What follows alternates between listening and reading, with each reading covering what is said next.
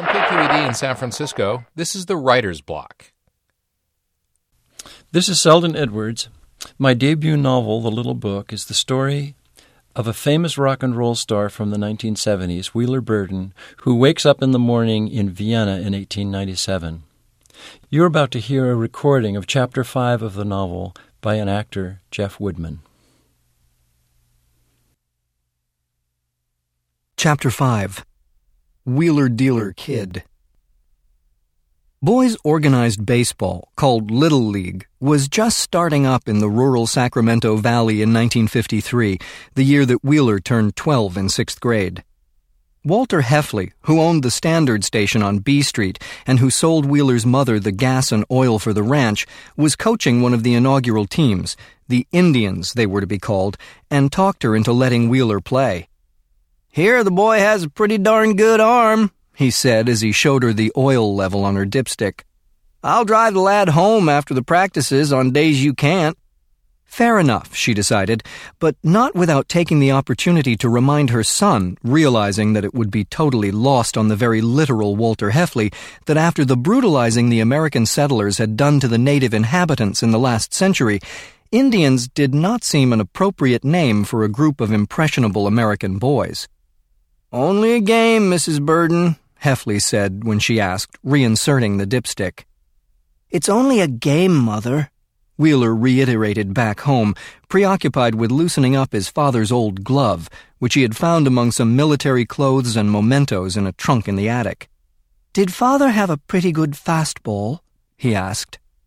Wheeler's mother had no idea what a fastball was, let alone if her late husband had possessed one. She had met Wheeler's father before the war in London. Fresh out of Harvard Law School, he was recruited by the U.S. Navy as a representative to the early version of Lend Lease before American entry.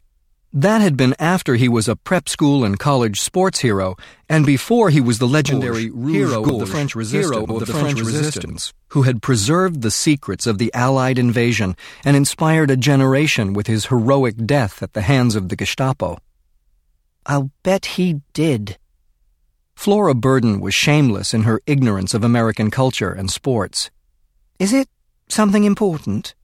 A fastball? For an American boy? Wheeler said patiently. It is. Well, then, I'm sure he had one. Your father was splendid at everything. That was good enough for Wheeler. My father had a great fastball, he would say convincingly, as if he had seen it himself. I will have one too. Before the season, Frank Standish Burden III had been Standish to his mother, Stan, at school. That first season with the Little League Indians was when he got his name, and when he first learned to throw the prong ball. Bucky Hannigan, who would become his great friend, was the catcher. Bucky would have been pitcher, but he had lost one finger and part of a second on his right hand playing with blasting caps in fifth grade. The day before the first game, Walter Heffley said to a group of boys, Who's gonna pitch for us? And Bucky said that the skinny English kid could throw the ball pretty damn hard. Let's watch our language, Walter Heffley had said, and wrote down Mrs. Burden's lad in the starting lineup. Coach Heffley wasn't much with names. The first pitch Wheeler ever threw in a game was the next day. It left his small, slender hand opportunely, you might say, and flew over the heads of the batter, the catcher, and the umpire, who showed his inexperience behind the plate by yelling, Look out! as the ball whizzed past them. The last pitch Wheeler Burden ever threw, eight years later, was legend, and many say it was one of the finest pitches ever thrown, regardless of age group and league. That last one, it is said, traveled at more than 90 miles an hour, headed for the upper inside corner of the strike zone, then dropped two to three feet and caught the lower outside corner. Willie Mays would have had a hard time with it, a baseball writer for the Boston Globe would write. Such baseball history was not foretold, however, by Wheeler's second life pitch, nor his third, both of which sailed similar to the first, far from the intended target, and ended up at the backstop. The third errant pitch caused Coach Heffley to take the first walk of his life to the pitcher's mound. This is new to all of us, son, Walter said with the ball in his large hand. You might want to rein it in just a bit. He was aware of the large responsibility he had laid on a 12 year old boy's shoulders, but he wasn't sure what to do about it. And he placed the ball back in Stan Burden's small, pre adolescent hand. Walter had never coached a team before, and he had barely played the game himself. He had no son of his own. He was a widower who spent most of his time at the gas station, where he had to haggle mercilessly with Wheeler's mother over the bulk price of his product every year when the ranch's gasoline and diesel contract came due. By contrast, Bucky Hannigan seemed to know exactly what to do. Baseball was new to everyone, it seemed, except Bucky, who now imagined himself a major league catcher, Roy Campanella of the Brooklyn Dodgers being his inspiration and model. Bucky knew his job was to settle down his pitcher. He was in his crouch behind the plate, waiting for the pitch. He spat on the ground, rubbed his crotch, and called out in a nasal twang that Stan's mother figured was a tradition for American boys. Chuck to me, wheeler dealer! Bucky Hannigan called out, since he too had not yet learned the skinny English boy's Christian name. Chuck fire, kid! Chuck fire, wheeler dealer, kid! And the English boy focused on the mitt with hawk like eyes, pulling himself in from wherever it was he had traveled. Concentrate, he said to himself. When he threw the ball this time, it was with sufficient accuracy and hardness that it made a popping sound in Bucky's catcher's mitt. Walter Heffley smiled and nodded in the direction of the boy's mother. The more Bucky would call out his Chuck Fire Wheeler Dealer litany, the more Stan would throw the ball to the center of the mitt. I think we've got ourselves a pitcher here, Mrs. Burden, Walter Heffley said after the game with a broad, contented smile. Flora Burden was still wondering if the team couldn't have chosen a more appropriate name. On the way home in the car, Stan Burden had a hard time containing himself to the front seat. That's the answer, he said, as if his mouthful of a three part Boston Brahmin family name had been the question for him for a long time. Wheeler Dealer Kid, that's my new name, all right. And he looked over at his mother in the way an early Christian saint might have looked when he was receiving the stigmata. From now on, I will be called Wheeler. And so it was. Although totally unfamiliar with this strange American sport of baseball in general, and the new youth version of it in particular, Flora could recognize immediately the enchantment in her son's eyes as he played, and she loved it. She adjusted quickly to watching him throw the baseball, the fastball, she concluded, and imagined her son's father as a boy in Boston doing the same thing. The other thing that stuck, besides her son's name, was the prong ball. He learned it late in the season from Bucky Hannigan, who had always imagined himself throwing it, and would have had it not been for the misfortune with the blasting cap. Hold the ball like so, Bucky had said, making a fork with the two good fingers of his left hand. Lay some good wet ones on the spot just between the label and the stitching. Here. He dropped a huge gob of spit onto the ball. You keep working that spot if the ump don't catch you, which he won't because you're just a kid. When it's good and slick, the ball pops out between the two fingers like a watermelon seed with no spin. He squeezed his fingers and let the ball pop out. With your speed and no spin, the ball'll hop all over the damn place. No one'll ever hit you. Let's watch our language, Wheeler said. The first game he tried it, he walked ten batters. Bucky, whose job it was to catch the erratic pitches, was ecstatic. You see that thing jump around? he exclaimed as Wheeler was coming off the mound after a wild inning. Seeing the erratic trajectories and thinking the boy had lost his stuff, Coach Heffley moved Wheeler to the outfield and put in Robert Collins, who gave up three home runs on five pitches. That was the last game of the season, and the Indians lost to the Pirates 23 to 3. Now, what'd you go and show him that for? Coach Heffley said to Bucky after the game when he heard about the new pitch. Here's a kid who can throw the ball straighter and faster than anyone's ever seen, and now he'll be experimenting all the time. He paused, scratching his head. You know the way he is. A historic day, Wheeler declared on the way home, his head still full of impressions of the ball snapping out like a watermelon seed between his two slathered fingers. Did you see that thing move?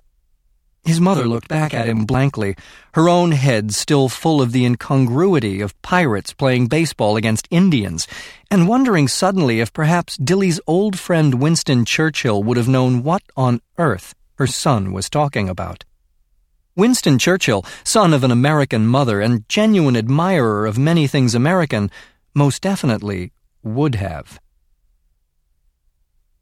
Wheeler, his remarkable pitching arm, and his ancient glove gained notoriety in the Sacramento Valley during the next few years, a notoriety that would persist through Wheeler's sophomore year at Feather River Union High School.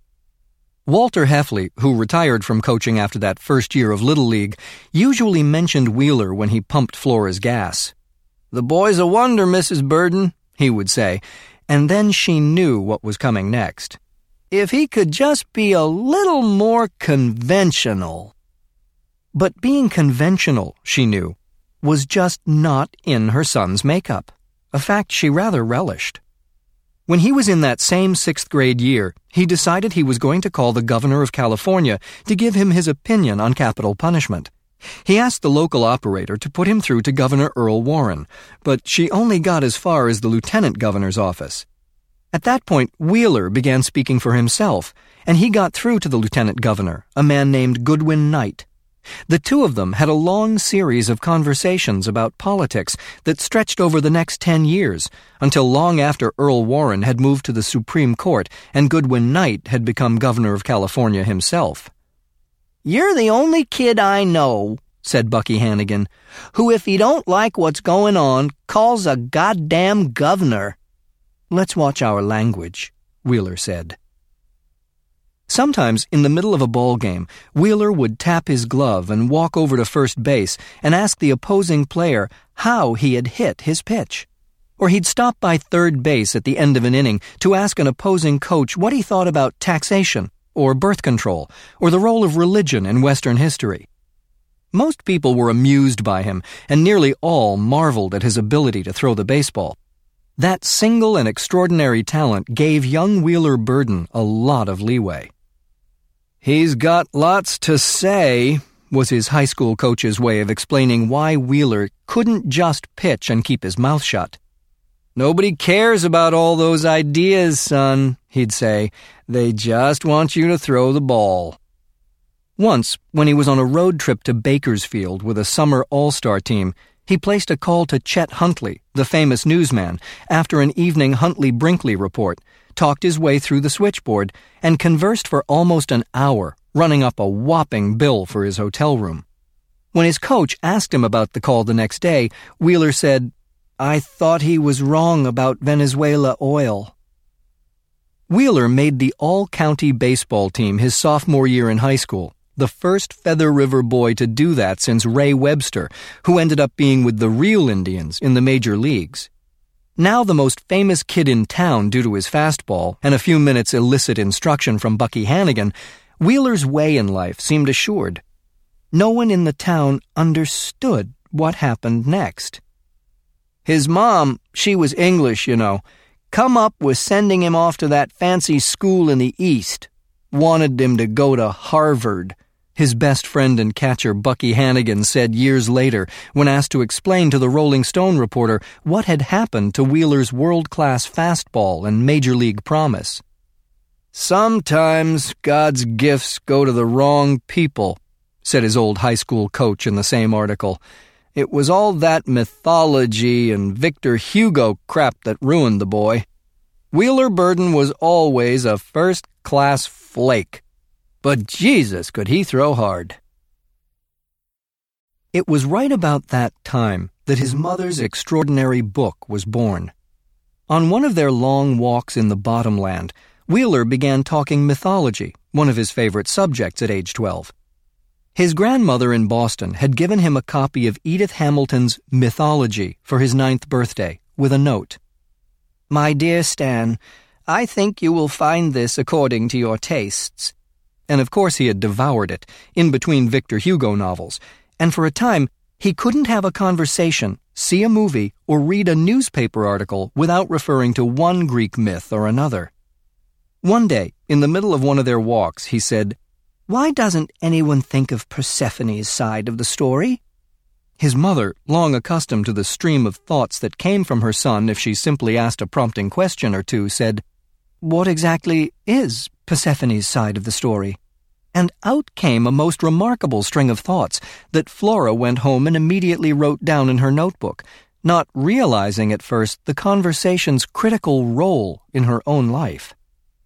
The young mythologist's point was essentially that Persephone, the beautiful young daughter of Demeter, the goddess of the harvest, when forcefully abducted by Hades, the god of the underworld, and taken away to his dark kingdom, is put in an awful fix.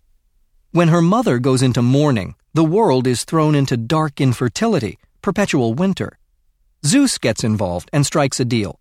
Persephone can return to her mother for part of the year, but will stay in the underworld as queen for part of the time. She's in a very bad position, Wheeler said. She has to be a little girl for her mother half the time and a big queen for her husband half the time. I don't think anyone is being too interested in her side of the story. Over the course of the next few walks, Wheeler and his mother explored the subject in more depth. On each return to the house, Flora wrote more and more in her notebook until she and her son had pretty much exhausted Persephone's point of view. One day, not long after, Flora Burden had one of the strangest visits of her life.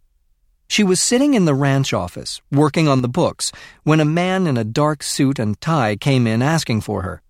He introduced himself as Smallwood or Woodcock or some such, and said he represented a small academic press on the East Coast.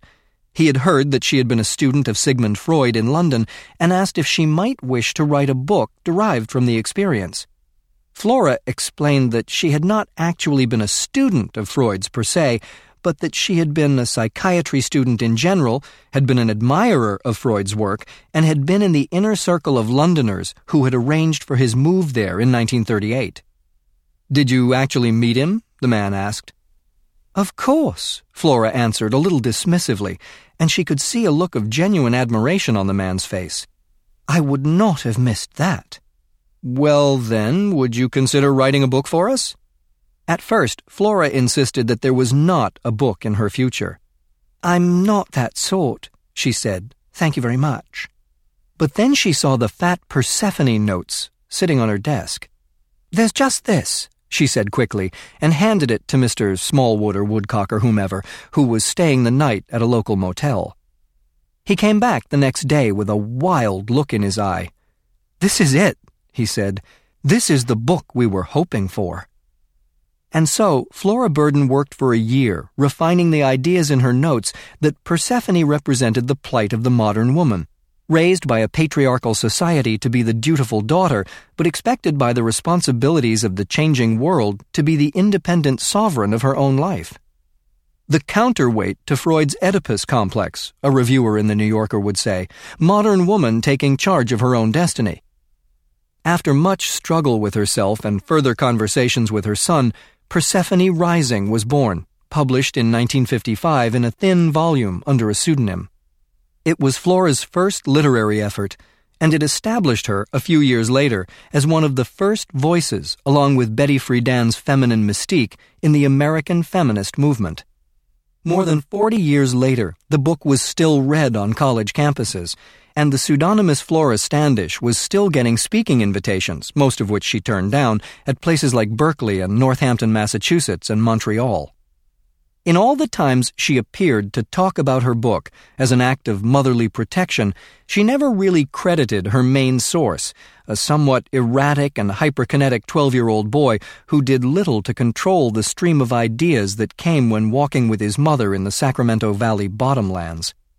And she never talked about or explained the book's dedication. For Dilly.